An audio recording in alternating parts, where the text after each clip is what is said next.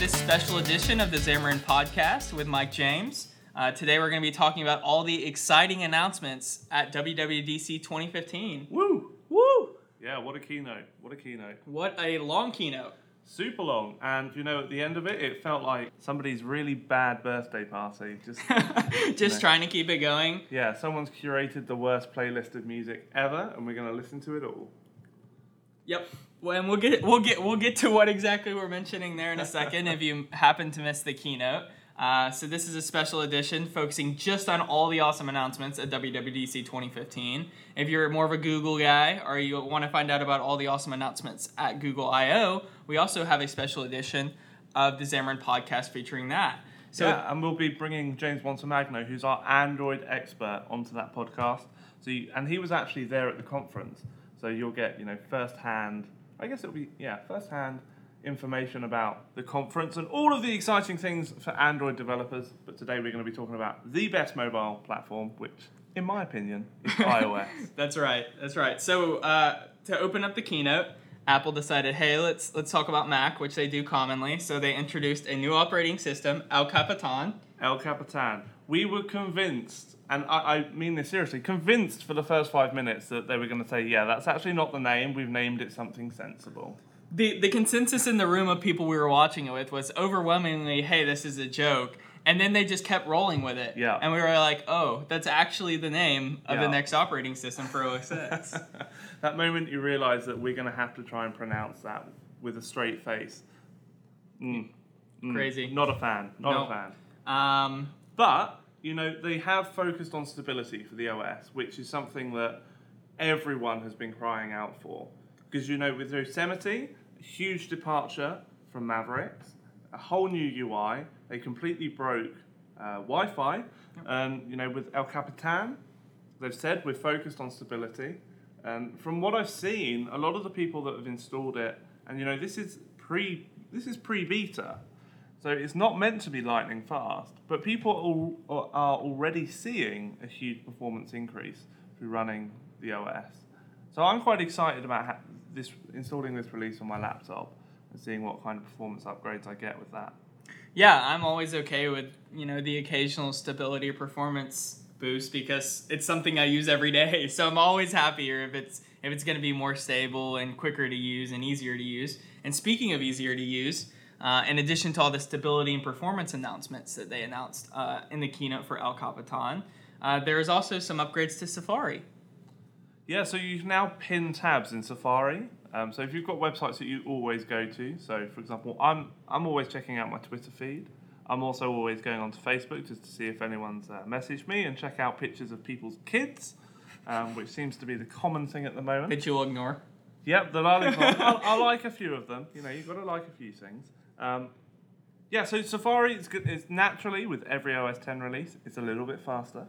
Naturally. Um, they, they've done this interesting thing now where they're now charging people that develop app, uh, Safari extensions the $99 a year um, membership fee to get into the developer center.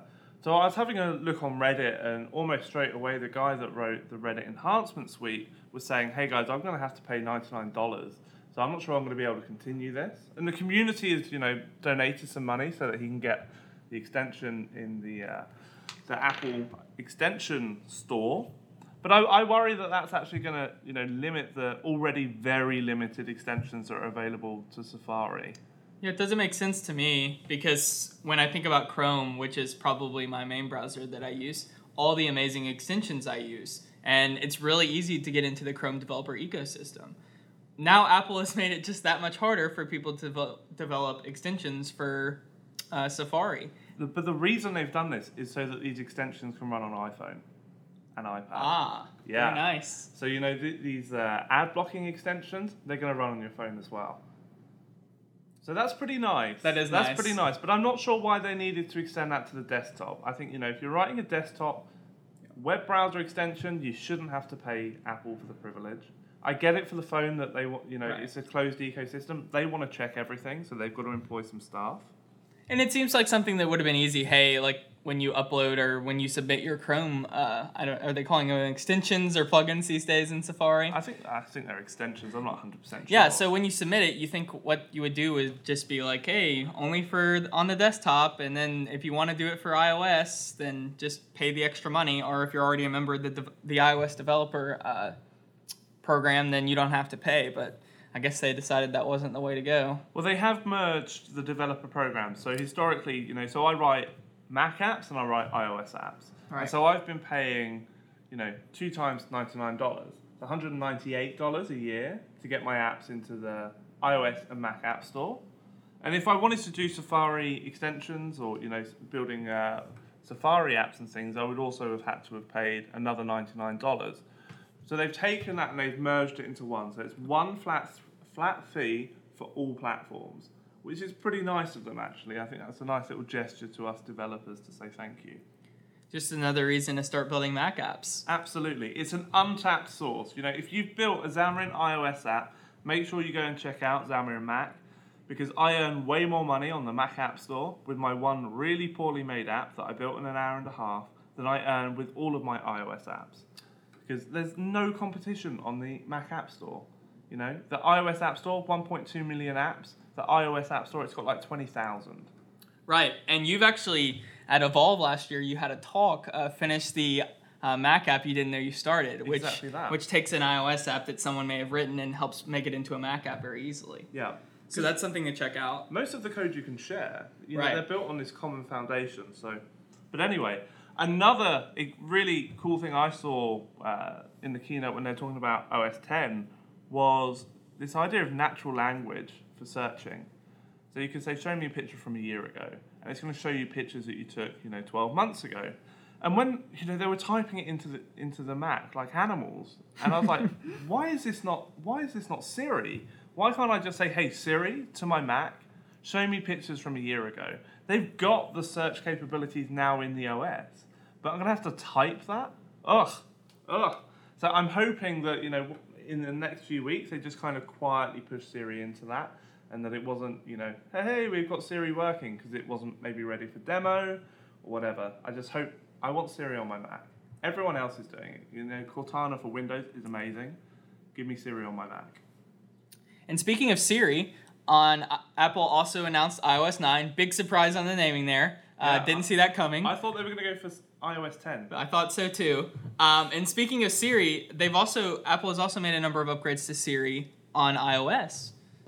So yeah, Siri is more proactive in in your daily life. It knows more about you, or she knows more about you. Although in England, Siri is actually a man. So I'm not sure I can really say Siri is a she because it, I think it depends on where you are. It does. It depends on your region. So we'll say she just for now to make things easy. But so she she's more proactive in in being able to provide you with information that's useful to you. So for example, I've got a pretty set routine. First thing in the morning, I'm gonna open up Alien Blue and I'm gonna check the, the Reddit news. I want to see what's going on in the world. And Siri with iOS 9 is going to be able to say, well, every single morning, Mike James wakes up 7:30, pulls up his iPhone, and he's straight into Alien Blue. So why don't we show him Alien Blue on the home screen so that he can just launch straight into the app? Few less taps, few less clicks. So that's pretty nice. I like that. And it's got other things like, you know, if you plug your headphones in at certain times in the day, uh, it's going to play you different playlists. It's going to bring up the playlist that it thinks you're going to listen to. So if you go to the gym at 5 p.m. every single day, you plug your headphones in at 5 p.m. on a Wednesday, it's going to bring up your gym playlist. Mm. So it's learning more about you. And it's doing this all on the device. So unlike the Google approach, which is we're going to push all of your data into the cloud, we're going to mine it for every little bit of information we can get out of it, and we're going to, you know, we're not going to sell that to advertisers, but we're going to use that information to sell advertising. I think that's a key distinction. People often say that like Google's selling your data. They're not. They keep it, but they're selling the information that they gather from your data. Right. Um, so yeah, this is all on your device. Apple doesn't care about what you're, what you're doing and the kind of apps you're looking at in terms of we're going to data mine that. They just want to build a better experience. So they were they were very keen in this keynote to draw that distinction between their philosophy and their competitors' philosophy about how these personal assistants should work. Um, so I'm pretty excited about the improvements with Siri, um, especially now that you know Apple Watch it, it, came out for delivery. I was in Boston, so I was you know 8,000 miles away from the front door to answer that. So they're going to re-deliver that, but as soon as you know I've got the Apple Watch attached to my wrist, I'm going to be using Siri all of the time. So these improvements are, uh, yeah, pretty exciting. And also really exciting in iOS 9 is developers can now tap into Siri a little bit. Oh yeah. Oh yeah. So they've got this um, this search API. Well, there's three. I think there's three areas uh, for the search. You've got uh, NS user activities, which has been like this handoff. So if you've wanted to do, you know, you start an email on your iPhone and you get within reach of your Mac, it's going to say in the dock, hey, do you want to continue with this email? Well, this now extends um, into the kind of search realm um, so that you can search within these activities as well. So that's pretty nice. Um, but they also give you a search API. And that search API allows you to dig deep within your application. Um, so, for example, I'm writing a beer app at the moment. It's called Beer Drinking. It will be coming to the App Store soon. Um, and this queries a database of beers. It's like 8,000 beers. It may be even more now. Um, and you, you know, you don't want to have to open up my app to search for this beer. What I want to be able to do is say, hey Siri, tell me about Stella Artois. And for it to then load my app with the result available to me. And that's exactly what Apple have allowed. So this deep linking straight into your app. Now there's one really important thing with this is that they're going to prioritize kind of app rankings on what app do they launch based on how often do you use that app. So, you know, if I've got a competitor installed to my beer drinking and I'm using that more, it's going to load the competitor. And also, how long does the app take to load?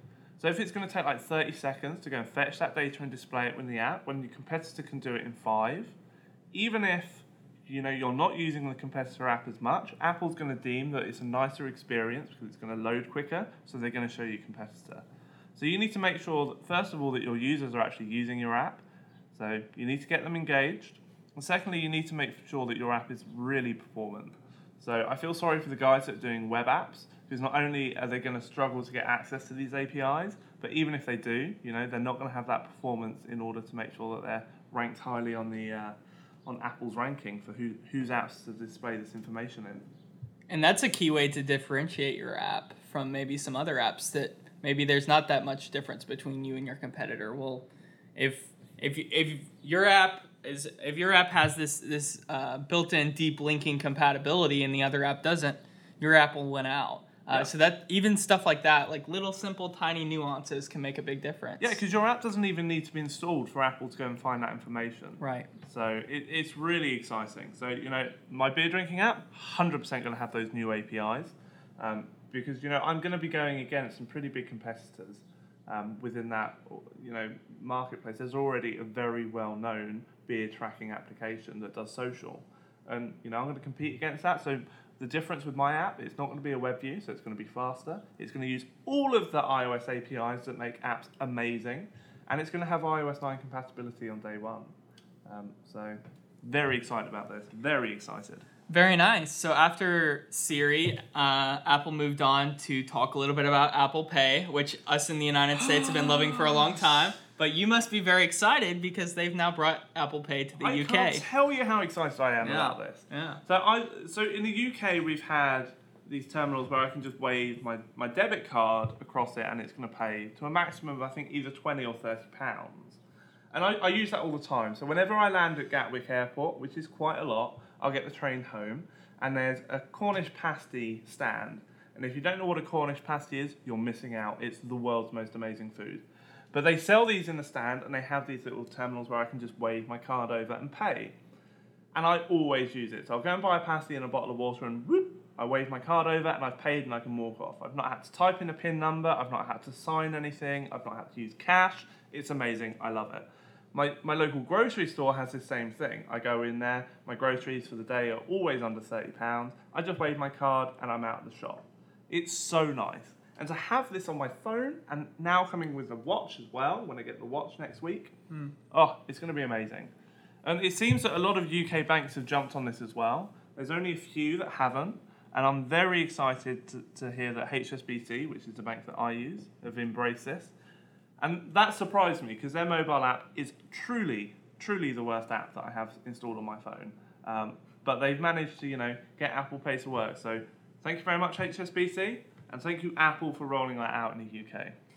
So if you're in the UK, you're definitely really excited that Apple Pay has been rolled out. Uh, if you live in a big city, maybe you've been uh, unhappy with Apple Maps in the past because uh, th- traditionally there have been no public transit uh, directions within your app, which if you live in a city like Boston could be kind of important for getting around. that's kind of a main mode of transportation. Uh, so Apple and uh, the keynote earlier this week announced that Apple Maps will now have support um, for public transit, uh, and a number of cities. I think it was over 300. I, in China alone, there was 300 cities. Yeah, they really went on the on heavy on the China. Uh, they cities, did. didn't they? Uh, and there was there was many cities in the United States and, and in Europe as well. So it wasn't just exclusive to China, but they certainly had um, many over 300. I didn't even realize there's that many cities with public transit. Um, I don't even think there's that many with public transit in the United States. You're definitely showing that you're an American there. Yes, yes, total American move. There's countries outside of the US. What? yeah, What is yeah. this? So Uh, that that's pretty cool though because uh, traditionally I've been using Google Maps and I might have to give Apple Maps a try now. I'll give it another try. Yeah. The, the, prob- the biggest problem I have with Apple Maps is even now when I type in a business address, it sends me to the wrong place. That's right. Um, so Apple Maps has been moved into that folder that every iOS user has got that contains Newsstand, Game Center. It's just in there. I never use it anymore. Um, I use Google Maps, but this is a nice addition for sure. Um, and I may I may just have to have a look at it with because of the public transit stuff. Um, for example, when I'm going around St Pancras in London, the underground station is absolutely huge because when they built it, they actually merged multiple underground stations together into this giant mega station. So it's very easy to get lost there, and you'll often end up walking into the wrong entrance, and a lot of it's one way. So once you're in there, you can walk for hours before you get to the platform of choice.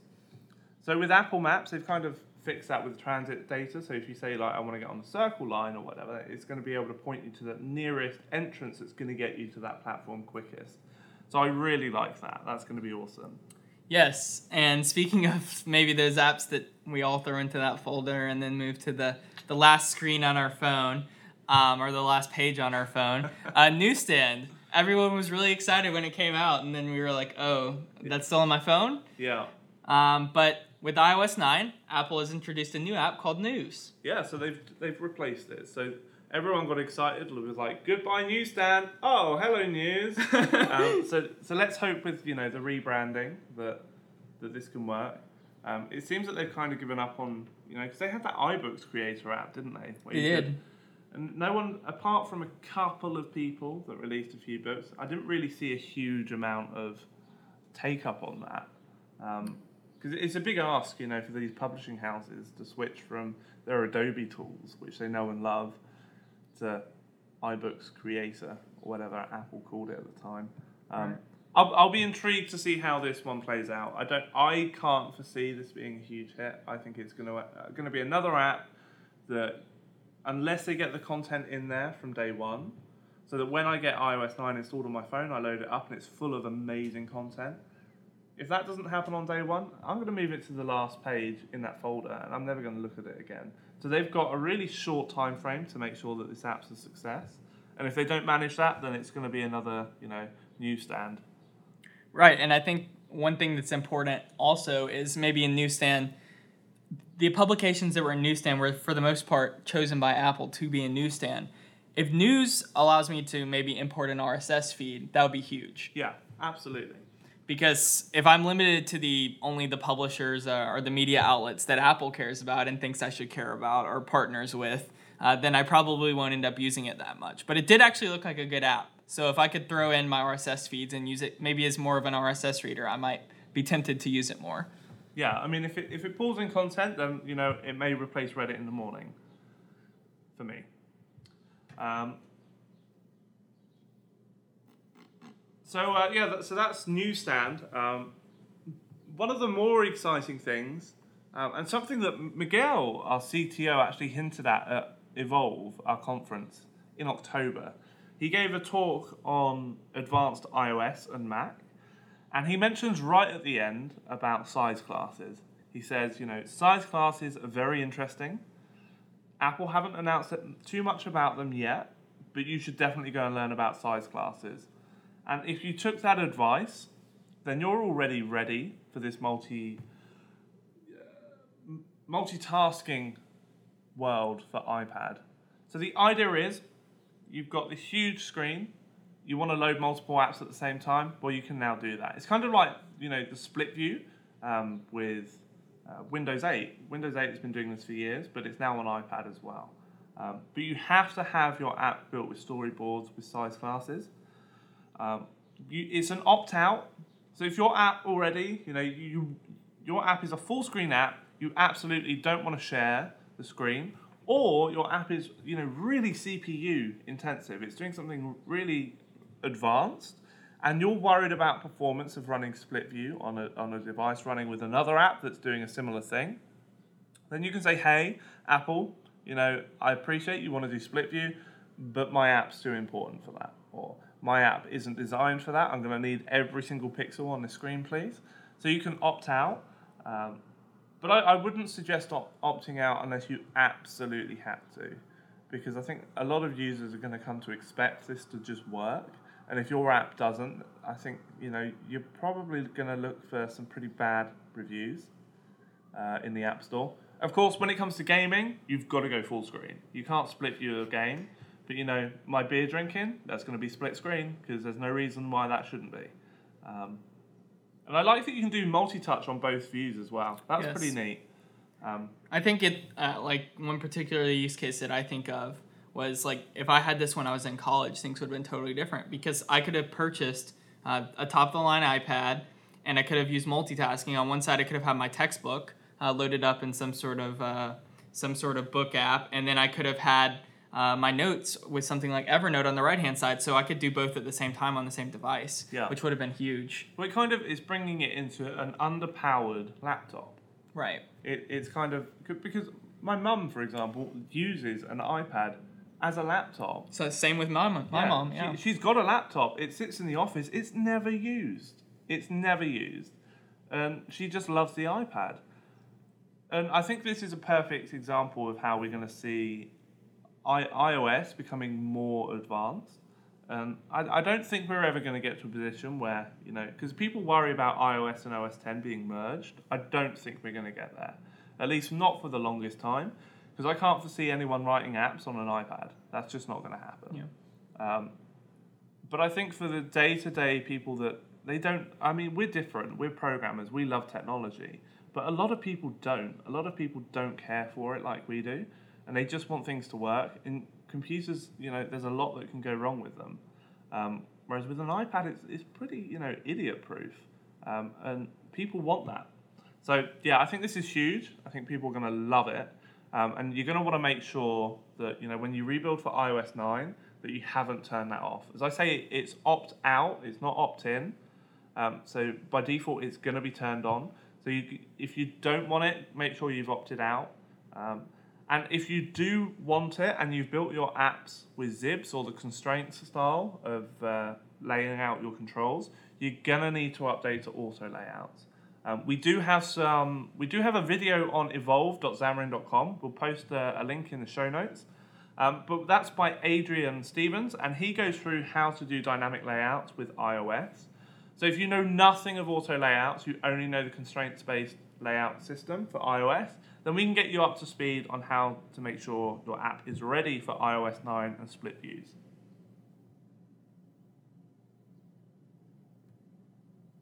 And when, and when we talk about iOS 9, it's worth noting that you know this was released you know just this week, super early days, and we always recommend whenever we release an or whenever Apple or Google release a new version of the OS, before you go ahead and update all your tools and start trying to build your apps for these new platforms. Because let's not forget, no user out there in the wild has got this software yet. Before you update it, make sure you go to releases.xamarin.com just to check what the current state is. Because what we don't want you to do is go and update to iOS 9 and El Capitan and find out that there's things that aren't working. So give us a few days. We're going to make sure that everything's great. And then we're going to post an update into releases.xamarin.com to let you know the current state uh, of compatibility. Awesome. Uh, moving on to the next section of the keynote, some uh, technology that, not only uh, people who are really techie are, are into, it's definitely a mainstream product, the Apple Watch. Woo. Woo! Um, so, big news uh, Watch OS. Yeah, Watch OS. Watch Watch. OS 2. That's right. It's not just one. They've already had Watch OS 1. We've got Watch OS 2. That's right. which uh, allows for apps to run on the devices. Now, what shocks me is that no no rumor company ever picked that up. there was no speculation on that whatsoever. um, no, we, we were all expecting that. Everyone knew that was coming. Um, but what's interesting is that they haven't dropped support for the existing, you know, WatchKit version one uh, app extension style of apps, um, which always felt a bit kind of mm, not not the nicest experience as a developer. That I've got to run all my app logic on the phone, and then my watch is running the UI. That seems a bit strange. I was like, just let me run it all on the all on the watch. So they've done that, which is awesome, and they've opened up a whole load of APIs for us. So I was, they put up this screen and they showed all of the APIs, and I've looked through the docs and I can't find information about all of the APIs on this on the screen that they said were available. So I'm wondering if you know the first version of the OS because this is pre-alpha. I mean, this is Right. really really early. Um, to the point where like people here at Xamarin have installed it on their watches, and it took six to eight hours to get installed. So I wouldn't go and update right now, uh, but I don't think they've added all of the APIs No. that they said that they would um, on, on the keynote. Because one of the things that I was like, what? Was animations. Right. So animations on Apple Watch at the moment, you just got to create some animated images and go through those. Like, okay, we'll start the animation and we'll let the images just roll through. It's a GIF. It's Right. it's pretty nasty because iOS has got some wonderful animation APIs, and they're bringing animations in the APIs available to us on the Apple Watch, so we can make apps that look just as beautiful as the Apple ones. Um, they've also added. They've also added uh, the ability to do things like uh, playing videos and audio within your own APIs. You get access to all of the sensors for healthcare. Um, so if you've got a health tracking app, you know maybe MyFitnessPal will jump on this, so that you know not only can I track what I'm eating, but it's going to get all my heart rate data and stuff straight into their apps. Or my step counter. Or my step counter, naturally. yeah, we'll, we'll definitely be doing an update on that because you know that's been downloaded uh, probably about forty thousand times. That's now. insane. It is insane. I should probably get some marketing on that. Probably. Yeah. Yeah. Um, and naturally, HomeKit as well. So uh, HomeKit is uh, on on the uh, Apple Watch. So I can say to my Apple Watch, "Hey, can you turn off the lights in my bedroom?" And it knows because I've named my bedroom bedroom, and it knows that what Seems a light natural. is. Yep. Uh, so it'll just go ahead and turn the lights off. So this is really cool. I'm I'm pretty excited about this. Um, You just mentioned HomeKit. Uh, Apple made some pretty cool announcements to HomeKit at WWDC. I was afraid they'd forgotten about it because they have talked about it a decent bit, but like it's never been at the forefront of all the cool stuff. But it couldn't ever have been on the forefront. It was, you know, the chicken and egg situation. Right. They had to announce it to developers and announce it to product manufacturers because this isn't this isn't something that's just on your phone. This is a specification that's running on the devices that communicate with the cloud now. Because before, it would communicate with your Apple TV as your hub. So I could use HomeKit in a hypothetical world if I had the devices that supported it. I could use HomeKit anywhere in the world if I had an Apple TV at home. One of the key things that they've changed here is that I don't need that Apple TV as a hub anymore. The devices are now going to talk directly to iCloud. So my lights with their little hub will talk directly to iCloud, and I can tell them to turn off anywhere in the world. So that's pretty cool. That's really cool. Yeah. Um, a lot of people, it was just a few weeks ago, we were tweeting and getting writing blog posts as they do about the fact that Apple TV has now become the HomeKit hub. Well, that was actually announced, you know, a year ago. It's just no one paid attention to the details. right. Um, Someone just got around to reading that doc. yeah, someone read the doc and like, "Have you seen this? This is new." And I was like, "No, this is not new. This is this is how it's always been." Um, what's new is that you don't need that Apple TV there. Um, but they've added a whole new load of uh, categories. So you can now do window shades, you can do sensors and security systems. Um, I'm super excited about HomeKit. I can't stop talking about it. Um, I want everything, as I've said before, I want everything in my house to be automated. Um, I'm not sure if you've seen Wallace and Gromit. You probably don't have that over here. I've never heard of that. So you should go and Google Wallace and Gromit because there is a scene where he's getting out of bed and he just pulls a lever and like the floor opens. He falls into the. Oh, I've seen this. Yeah, okay. Yeah, I know where this is. So he falls into the dining room onto his chair, and then like the machines make his breakfast and serve it to him. I want that. I, I want to get out. Of, I, I don't even want to get out of bed. I want to say, "Hey Siri, make me breakfast," and it just does it. Automate all of the things. Um, talking of kind of being a bit lazy, um, CarPlay. If you're driving everywhere, because I walk everywhere, I don't drive. I drive everywhere. Yeah, well, you know, you live somewhere where there's no sidewalks. Well, that's true. I live in Alabama. if, yeah. you, if you haven't been listening to the Xamarin podcast, uh, not exactly uh, great if you don't have a car. Yeah, exactly. Whereas you know, I can get everywhere uh, just by foot. That's Um, right. But if, if you know if you own a car with CarPlay, um, I mean, I I had forgotten about CarPlay to be honest, but it's Yeah. because it's definitely not a domain that is my thing. Um, I'm not sure what cars they've got now because when they announced it, it was like Ferrari, and I was like, yeah, I'll buy, I'll buy one yeah. next week. Yeah, you're because because they they wouldn't show that until the end after they've already showed off all the awesome things Car CarPlay could do, and you're like, oh, I want this in my car, and Yeah. then they'll show you like the supported uh, models, and it's like Ferrari, and you're like, oh. But uh, I'm, I'm sure they've expanded it to include some more uh, affordable options. Yeah, you know, I'm sure they have, and I'm pretty sure that at some point we're going to get kind of OEM CarPlay devices that we can just throw into our existing cars. Um, but it would be more interesting to see how that works with things like the new features such as set up heating and cooling. So if you live in Alabama, which is going to be super hot all of the time, right? um, then you don't want to just jump in your car and drive off. You're going to need to tell your car, hey, I'm going to be driving in 10 minutes. Um, you need to turn the heating on. Uh, you need to talk, turn the AC on so that when I get in the car, I don't just you know perish because it's so hot. Um, so that's pretty interesting, and especially with Siri getting more intelligent, I wonder if it's going to be able to build up a profile about how you use your car, and then get your car to do things for you. So if it's like, well, you know, it's five degrees out today, uh, C, so that's cold, five degrees C, um, and Pierce normally drives to work at seven a.m. I'm It's not a- up that early. Well, may- maybe you are, maybe you are. Hypothetically, you know, it's five In degrees. a C. hypothetical scenario. yes. Super cold outside. It's first thing in the morning. It's a weekday. Pierce normally gets in the car and drives off, and he would normally turn the heating on. Right. So why don't we do that for him?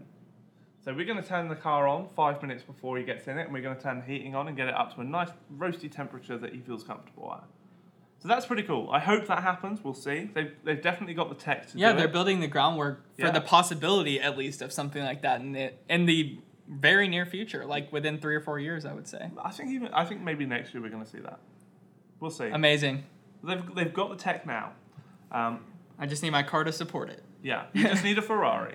So, uh, Miguel, if you're listening to this, we just need to expense a car uh, as Yeah. a as a device for QA, and we'll use it some with evangelism as well.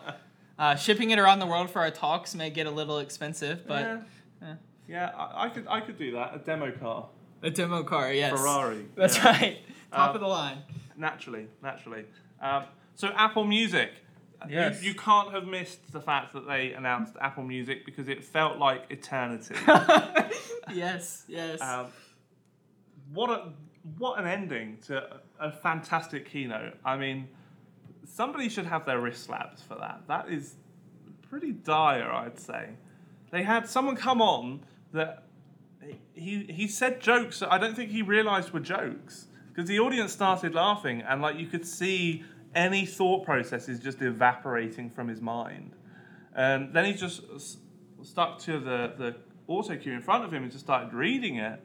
Um, yeah, less than ideal, less than ideal. And then we got you know Ed. Is it Ed or Eddie? Oh, was um, something like that. Yeah, he, he's just really nice guy, and I kind of feel sorry for him in all of this. Yeah, I feel like That- I feel like he was put in a bad spot. Yeah, he definitely drew the short straw on that. You know, he had to go up on stage and he had to literally play his like top ten tracks from iTunes. I thought at one point we were going to hear every song from the iTunes library. Um, but for those of you who don't know what Apple Music is, it's a music streaming service. Um, so it's it's basically Spotify or Right. Rdio, um, one of the you know cloud streaming companies that ev- everyone's already using this stuff. Um, so it'll be interesting to see the adoption rates. I think a lot of people are going to go, well, I'm already tied into the Apple ecosystem. It makes sense for me to cancel my subscription to Spotify and rock up, rock onto the Apple system. Um, so interesting times. I certainly wouldn't want to run a business where Apple then jump into that market. Um, I, I, if that happened, I would feel like I, I would regret any offer that any previous companies had made to buy me. Oh, for sure. Yeah. Um, But I mean, this wasn't. This was something that was pretty anticipated. There had been a lot of stuff said in the Yeah. in the tech outlets coming up to that, and I I mean. I know a lot of people do use services like Spotify and Rdio and things like that, and I love and use services like Spotify and Artify, Rdio, Artify. I've made it. I made it a Spotify and uh, made clone. I've made something new. Uh, I let you in on my next product idea. Um, a trademark product idea. Yeah. Um, but uh, yeah, I mean, there's tons of people already using these services. But like you said, it's already on your phone. You don't have to download anything new. Yep. And especially for maybe like my mom. My mom doesn't know how to use Spotify. She uses the music app. She launches the music app and plays her songs. So if it's already built right into that, I could see how she would end up using that. Yeah, no, I, I can see loads of people, and they're giving it away for three months to start with, so they're going to lock so many people into it. They because people like my mum, they're going to have it on their phone. They're going to be like, "Oh, this is great! I can listen to any music." And when those three months run up, and they're going to say it's only like five pounds or six pounds, whatever the dollar to pounds ratio is. Knowing Apple, because they've said it's going to be ten dollars, it's going to be ten pounds. because they just don't do conversions. Um, but they'll say it's ten pounds a month, and my mum's going to go, yeah, that's fine. You know, I've already got all this amazing music. I'm going to continue with this service. I like it.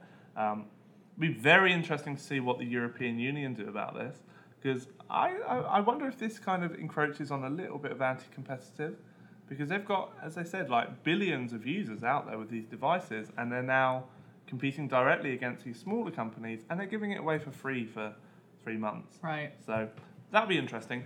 But the main point of the Apple Music release, I think, was to cover the fact that, that somebody messed up and couldn't get Apple TV released. It certainly seemed that they had scrambled to put something together at the last oh, minute. Oh, yeah. And after the keynote, some things broke the next day, and uh, exciting news on the Apple TV front. Well, maybe it's still rumor. Still rumor. Still until, rumour. Until until Tim Cook comes out on stage and says it, I don't believe anything. But you know, someone may have accidentally leaked a little bit of information about the Apple TV. Um, in terms of provisioning profiles and how many devices you can have registered to your Apple developer account, you can now register 100 Apple TVs. Now, when I saw this, I was like, well, hang on, why would I need to register an Apple TV to my developer account? I can't write apps for Apple TV. Now, somebody tweeted me saying that this has always been the case, um, but I've never seen that. So No, I've never seen maybe if you know, you can clarify that for me. Um, but my general feeling, and most people agree with this, is that the Apple TV needs apps. Apple have always said that it's been kind of like their their nice little experiment. But I think it's safe to say the experiment has been a success. People like their Apple TV, and it needs to do more. I want apps on the Apple TV. I want to be able to, you know, play games with my iPhone or my iPad as a controller on the Apple TV. I've got an Xbox One, and I'll be honest with you, because the Xbox One is so much more powerful and offers such a, a better experience in terms of the TV kind of browsing content, Yeah. I use that now for everything. Apart from the content that I bought on iTunes that I can't get on the Xbox One. Um, so I think Apple really needs to up their game on this, and I think, I think they may have accidentally announced that they're going to be doing that. And you know, music, Apple Music was just you know 20 minutes of dire presentation to cover the fact that they wanted to show us some really cool stuff with Apple TV. So, but as I say, until Tim Cook or someone from Apple officially announces it, that is all rumor. Um, I don't know anything more than what anybody else in the rumor mills knows. Um, I'm just you know speculating and hoping.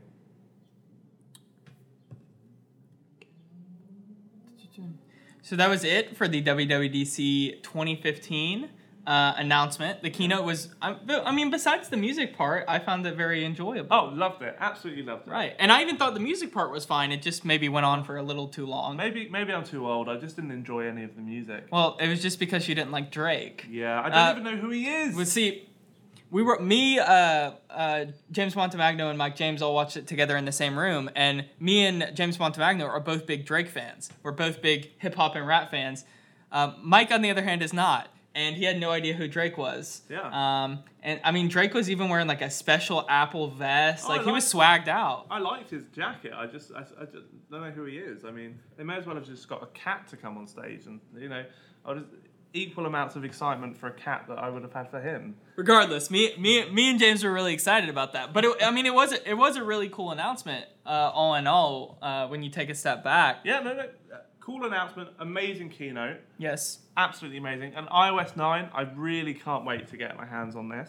Um, you know, El Capitan, a bit of a strange name, but actually is what we've all been asking for in terms of the OS. We want stability improvements because OS 10 is a great OS. Right. There's no doubt about that. But with Yosemite, we, we saw a couple of performance hits. We saw some bugs that, and regressions that really shouldn't have been there. And Apple is committed to fixing those. So that's exactly what we wanted to hear as customers. And I'm sure there's going to be people that go, but there's no new features. And it's like, well, you know what? Not every OS needs a new feature because Apple released so quickly that we can kind of see this as just a service pack. Right.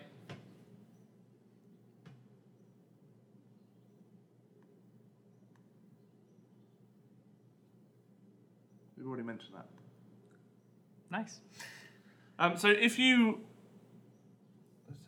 service pack. So if you, uh, so that's it for this podcast.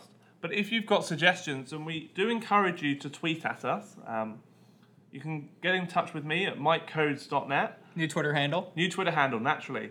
I'm making a new blog, but we'll talk about that later. may have may have plugged it a bit too early. yeah, we'll see. We'll see. Uh, or at Pierce Boggan, uh, P I E R C E B O G G A N, because some people think my name is Piers, like Piers Morgan.